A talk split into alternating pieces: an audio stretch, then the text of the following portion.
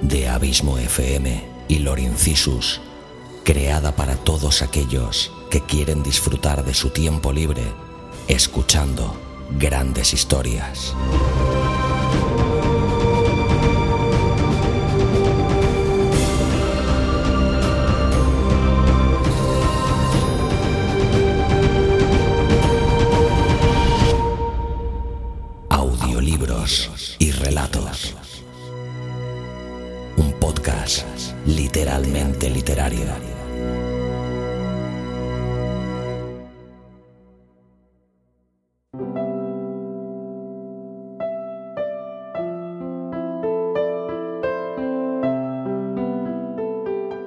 Hola, bienvenido un día más a Audiolibros y Relatos. Gracias por estar ahí. Mi nombre es Xavi Villanueva y en este nuevo capítulo, el quinto de esta nueva temporada, empezaré anunciándote una celebración muy personal.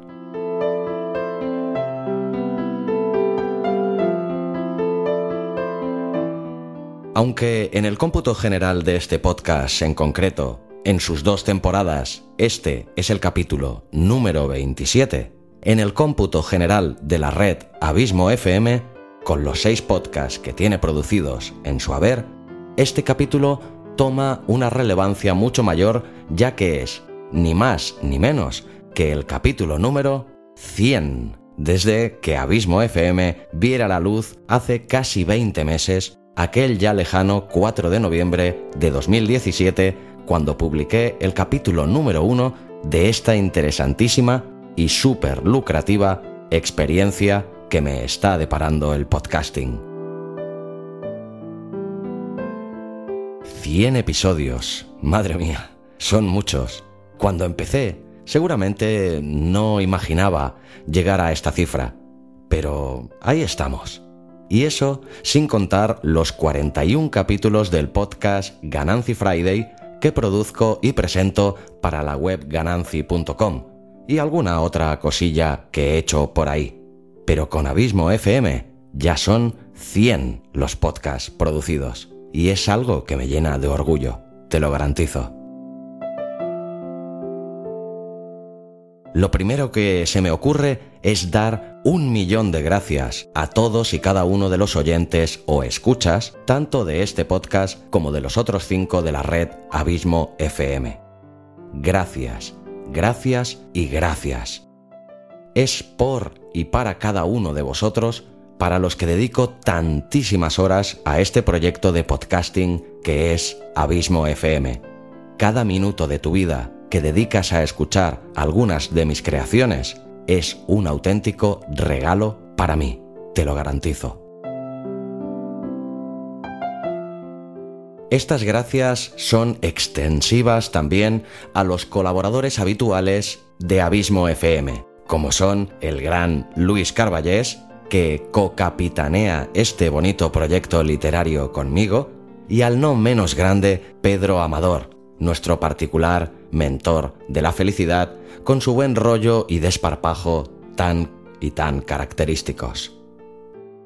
Y mis infinitas gracias también a todos y cada uno de los participantes de todos y cada uno de los podcasts de la red Abismo FM, a los que no nombraré porque son muchos y no quiero hacerme pesado, pero que les estaré eternamente agradecido por haberme regalado su tiempo, su sabiduría y sus historias me siento ciertamente muy honrado de haberos conocido y podido entrevistar a todos y cada uno de vosotros.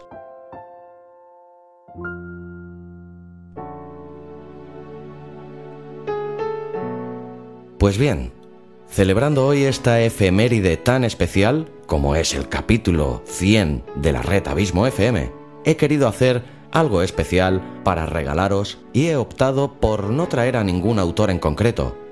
Y además, traeros un texto apócrifo. Un texto que me ha permitido explorar otro terreno inexplorado aún por mí, un tanto distinto al relato convencional, otro género narrativo, la narración documental. Pero para rizar un poco más el rizo, el documental no será sobre hechos reales, será un falso documental sobre un texto escrito por alguien anónimo. Os cuento la génesis de todo. Lorincisus, o lo que es lo mismo, Luis Carballés, al que los oyentes de este podcast ya conocéis bien y al que quiero felicitar públicamente desde aquí por el inmenso trabajo que se pegó en el capítulo anterior de audiolibros y relatos, en el que reunió a varias voces y se marcó un trabajo fantástico de edición sobre un texto de Becker. Felicidades Luis por tu trabajo, un pedazo de capítulo. Pues bien, como te decía, Luis me contactó hace pues casi un par de meses para proponerme un proyecto que le había propuesto a su vez un buen amigo suyo, Víctor Pérez, del fantástico podcast Misterioso Universo en la Red, del que por cierto soy colaborador ya que grabé la voz de la intro y que aprovecho ya para incitarte o invitarte a que escuches este fantástico podcast, sobre todo si eres amante de los temas del misterio. Pues bien, Víctor le había propuesto a Luis, de cara al futuro, idear una sección de relatos de misterio y que además podría hacer un día un especial creepypasta. Para los que no sepáis qué es una creepypasta, os diré que la Wikipedia dice que son historias cortas de terror recogidas y compartidas a través de Internet con la intención de asustar o inquietar al lector. El nombre proviene de la jerga de Internet copy-paste, que se refiere al texto que ha sido copiado y pegado por los usuarios en los foros de discusión en múltiples ocasiones son parecidas a las leyendas urbanas, aunque no siempre tienden a formar la forma de texto escrito o narración. Algunas creepypastas vienen en forma de imágenes, vídeos o videojuegos supuestamente encantados. Los creepypastas se presentan en una variedad de estilos, de los cuales algunos son particularmente comunes. Las imágenes encantadas son historias que incluyen una imagen que se supone perseguirá y atormentará al lector.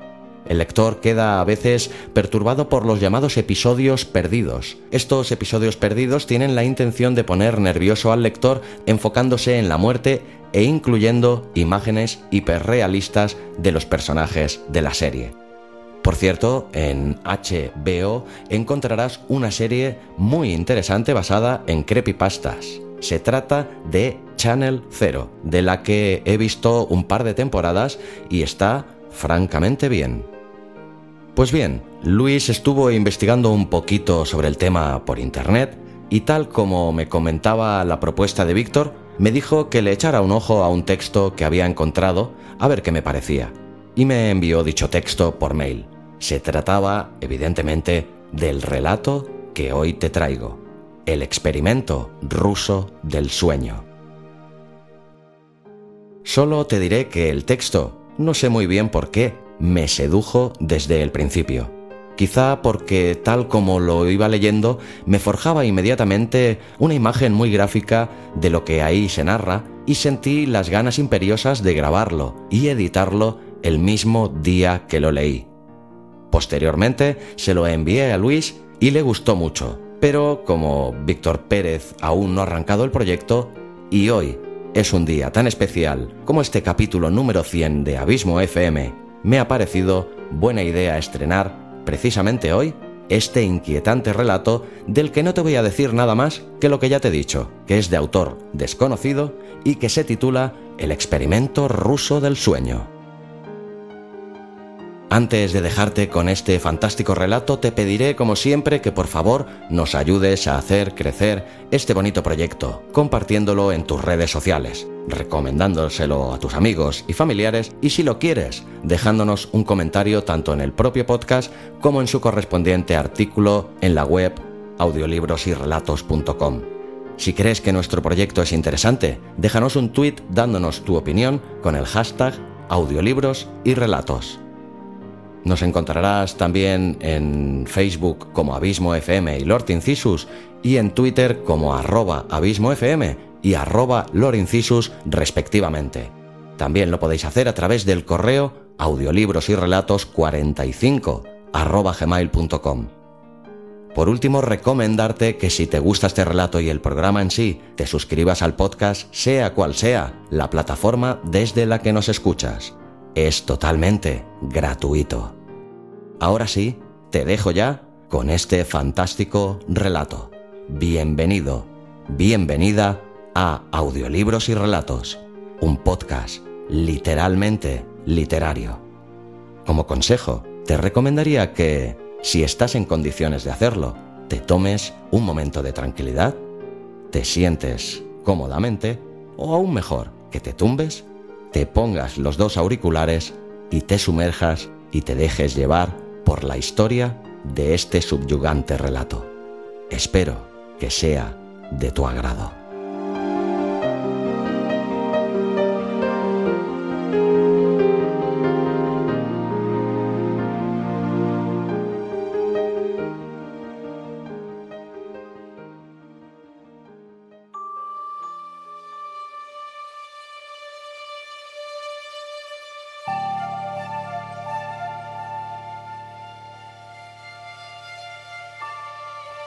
El experimento ruso del sueño.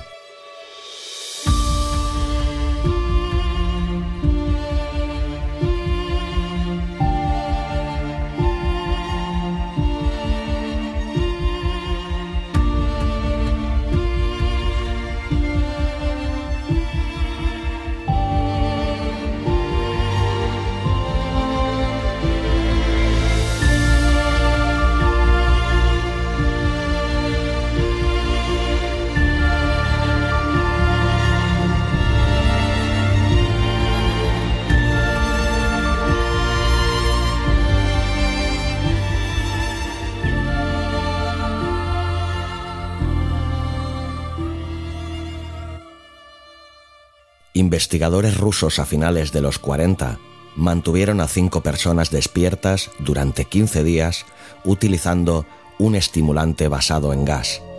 Los tuvieron encerrados en un ambiente sellado para monitorear cuidadosamente el uso de oxígeno, de manera que el gas no los matase, debido a las altas concentraciones de gas.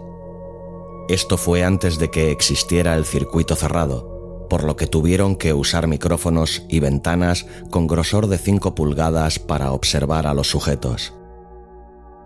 El cuarto estaba lleno de libros, ropa de cama para dormir, pero ninguna cama, agua corriente, baño y la suficiente cantidad de comida para que los cinco sobrevivieran durante un mes. Los sujetos de prueba eran prisioneros políticos y de guerra, declarados enemigos del Estado durante la Segunda Guerra Mundial. Todo esto estuvo bien durante los primeros cinco días. Los sujetos rara vez se quejaban después de que, falsamente, se les había prometido su libertad si aceptaban tomar parte en la prueba y no dormir durante 30 días.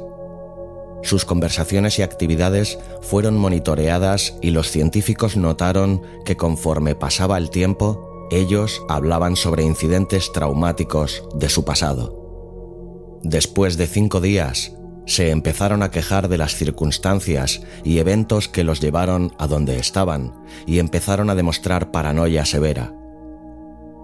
Dejaron de hablar entre ellos y comenzaron a murmurar de manera alterna en los micrófonos. De manera extraña, todos parecían creer que podían ganar la confianza de sus captores si traicionaban a sus camaradas. En un principio se creyó que esto era un efecto del gas. Después de nueve días, el primero de ellos empezó a gritar. Corría por todo el cuarto gritando repetidamente durante tres horas seguidas. Después trató de continuar gritando, pero solo podía dar un grito ocasional. Los científicos postularon que físicamente se había destrozado las cuerdas vocales. La parte más sorprendente de este comportamiento fue cómo sus compañeros reaccionaron a esto. O mejor dicho, cómo no reaccionaron. Continuaban murmurando en los micrófonos hasta que el segundo de los prisioneros comenzó a gritar. Dos de los prisioneros que no gritaban tomaron los libros y llenaron página tras página con sus propias heces, y de forma calmada los pusieron sobre las ventanas del cuarto. Los gritos cesaron de repente, al igual que los murmullos de los micrófonos.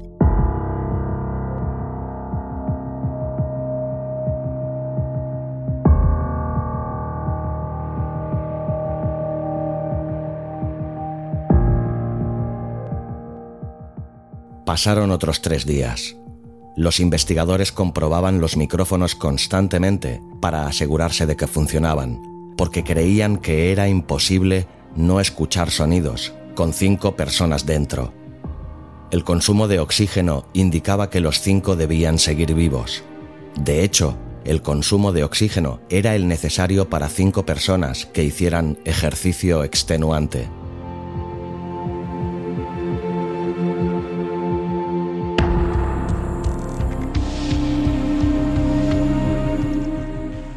En la mañana del catorceavo día, los investigadores hicieron algo que no debían hacer para llamar la atención de los prisioneros.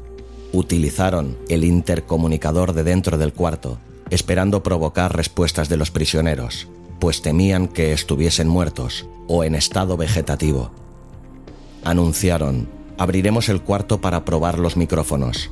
Aléjense de las puertas y acuéstense con las manos atrás en el piso o se les disparará se le otorgará la libertad a uno de ustedes si obedecen. Para su sorpresa, escucharon solo una frase, con voz calmada. No queremos ser liberados. Hubo un gran debate entre los investigadores y fuerzas militares que financiaban el proyecto. Sin poder provocar más respuestas utilizando el intercomunicador, finalmente se decidió abrir el cuarto a la medianoche del día número 15. Se limpió el gas del cuarto y se llenó de aire fresco. Inmediatamente, voces de los micrófonos empezaron a objetar. Tres voces diferentes rogaban por la vida de sus seres queridos que encendieran el gas nuevamente. Se abrió el cuarto para sacar a los prisioneros. Gritaron más fuerte que nunca, al igual que los soldados, cuando vieron lo que había dentro. Cuatro de los sujetos seguían vivos. Las raciones de los pasados cinco días no habían sido tocadas. Había pedazos de carne de las costillas y pantorrillas del sujeto muerto colocados dentro del drenaje del centro del cuarto, bloqueándolo, permitiendo que 10 centímetros de agua se acumularan en el piso. Los cuatro supervivientes también tenían pedazos de piel y carne arrancada de sus cuerpos. La destrucción de tejidos y la explosión de huesos en la punta de sus dedos indicaba que las heridas fueron infligidas por las manos y no con los dientes, como era de suponerse. Al examinarlos, se descubrió que la mayoría de las heridas fueron autoinfligidas, en su mayoría. La piel y los órganos de detrás de las costillas fueron quitados, mientras que el corazón, los pulmones y el diafragma seguían en su lugar el tracto digestivo de los cuatro sujetos podía verse trabajar, digiriendo comida. Rápidamente se hizo aparente. Estaban digiriendo su propia carne y que ellos la arrancaron y se la comieron en el transcurso de los días.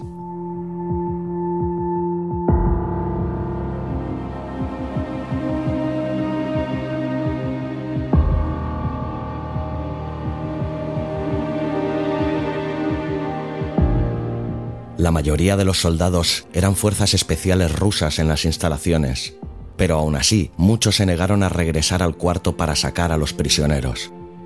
Estos, sin embargo, insistían a gritos que los dejaran dentro y de manera alterna rogaron y pidieron que se encendiera el gas nuevamente para evitar quedarse dormidos.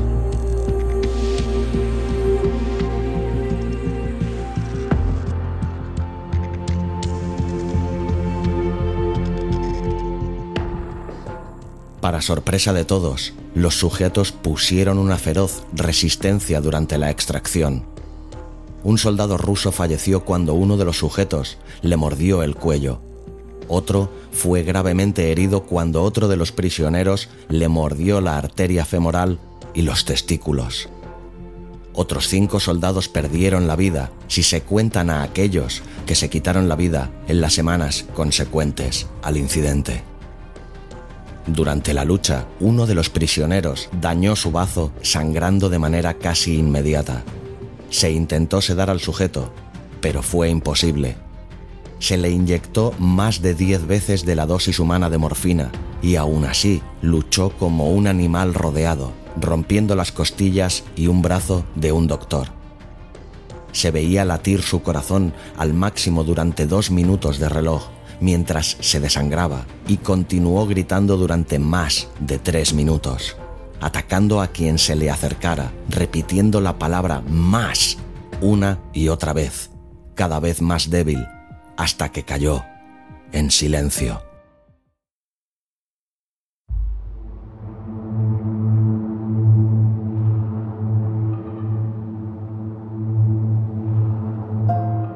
Los otros tres supervivientes fueron inmovilizados fuertemente y llevados hacia instalaciones médicas. Dos de ellos, con cuerdas vocales intactas, pedían continuamente más gas para permanecer despiertos.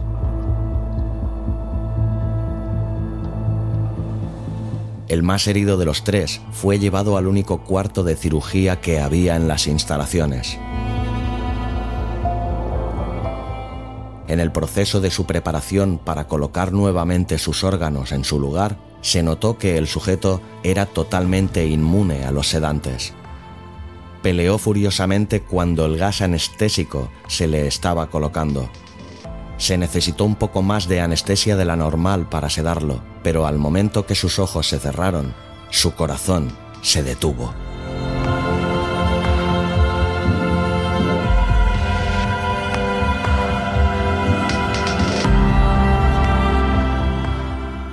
En la autopsia se encontró que en su sangre había tres veces la cantidad normal de oxígeno. También se rompió nueve huesos en la lucha para no ser controlado. El segundo superviviente era el que primero gritó del grupo. Con sus cuerdas vocales destruidas, no pudo objetar la cirugía y solo reaccionaba, agitando violentamente la cabeza en desacuerdo cuando se le administraba el gas anestésico afirmó violentamente con la cabeza cuando alguien sugirió hacer la cirugía sin anestesia y no reaccionó durante la misma, que duró seis horas en la cual se intentó reemplazar sus órganos abdominales y cubrirlo con lo que quedaba de su piel.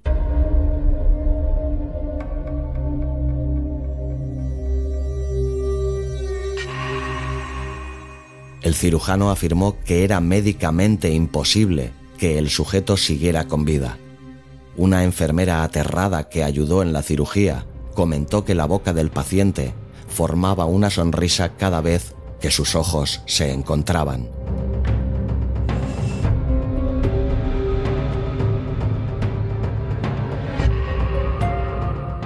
Cuando la cirugía terminó, el sujeto miró al cirujano y empezó a hacer sonidos fuertemente, como tratando de hablar. Asumiendo que esto era de gran importancia, el cirujano le entregó un papel y una pluma para que el paciente pudiera comunicarse. Sigue cortando, escribió.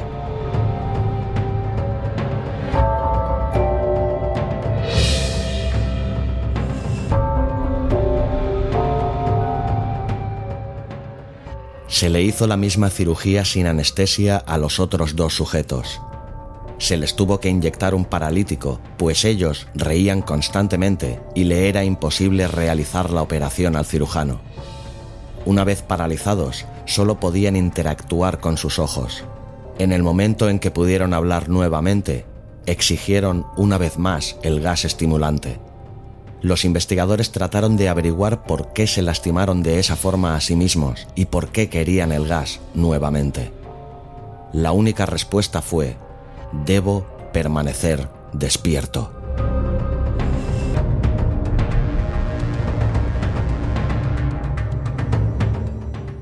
Se reforzó a los tres sujetos y los devolvieron al cuarto, a la espera de su destino.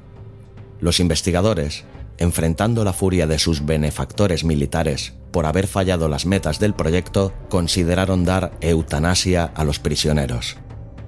El comandante, un ex KGB, vio potencial en el proyecto y en su lugar decidió ver qué pasaría si ponían el gas nuevamente.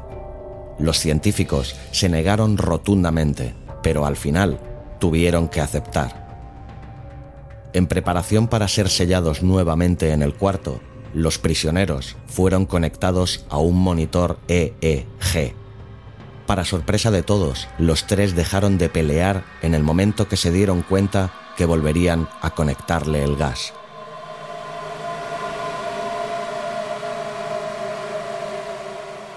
En este momento, era obvio que los tres estaban haciendo un gran esfuerzo por mantenerse despiertos. Uno de los prisioneros estaba murmurando una canción. El sujeto mudo peleaba con sus ataduras de piel como si tratara de centrarse en algo. El último sujeto mantenía su cabeza en la almohada y parpadeaba rápidamente. Siendo este el primero al que se le puso el EEG, la mayoría de los investigadores monitoreaban sus ondas cerebrales con sorpresa. Eran normales la mayor parte del tiempo, aunque algunas veces aparecía una línea recta de manera inexplicable. Parecía que repetidamente sufrían de muerte cerebral.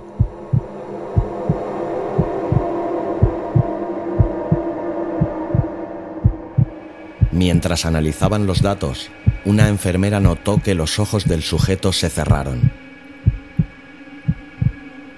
Sus ondas cerebrales cambiaron inmediatamente por las de sueño profundo, luego se pusieron rectas y de manera simultánea su corazón se detuvo.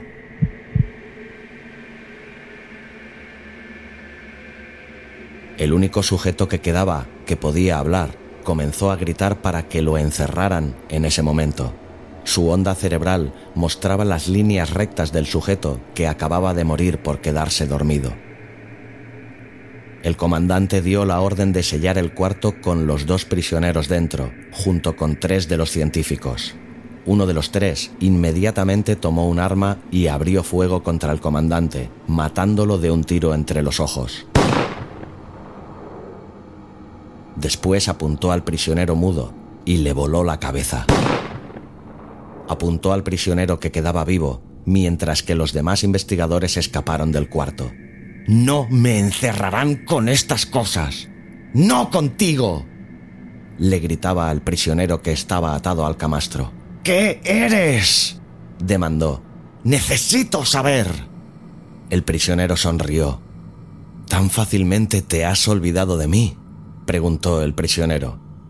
Somos vosotros. Somos la locura que está encerrada en todos vosotros, rogando por la libertad en cada momento de tu vida, desde lo más profundo de tu mente animal. Somos aquello de lo que te escondes en tu cama todas las noches. Somos lo que duermes y silencias y paralizas cuando te vas a tu cielo nocturno donde no te podemos alcanzar.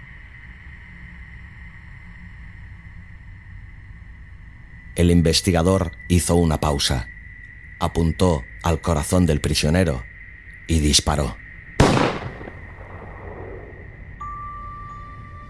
El EEG mostró una línea recta, mientras el sujeto, débilmente, murmuró. Casi tan libre.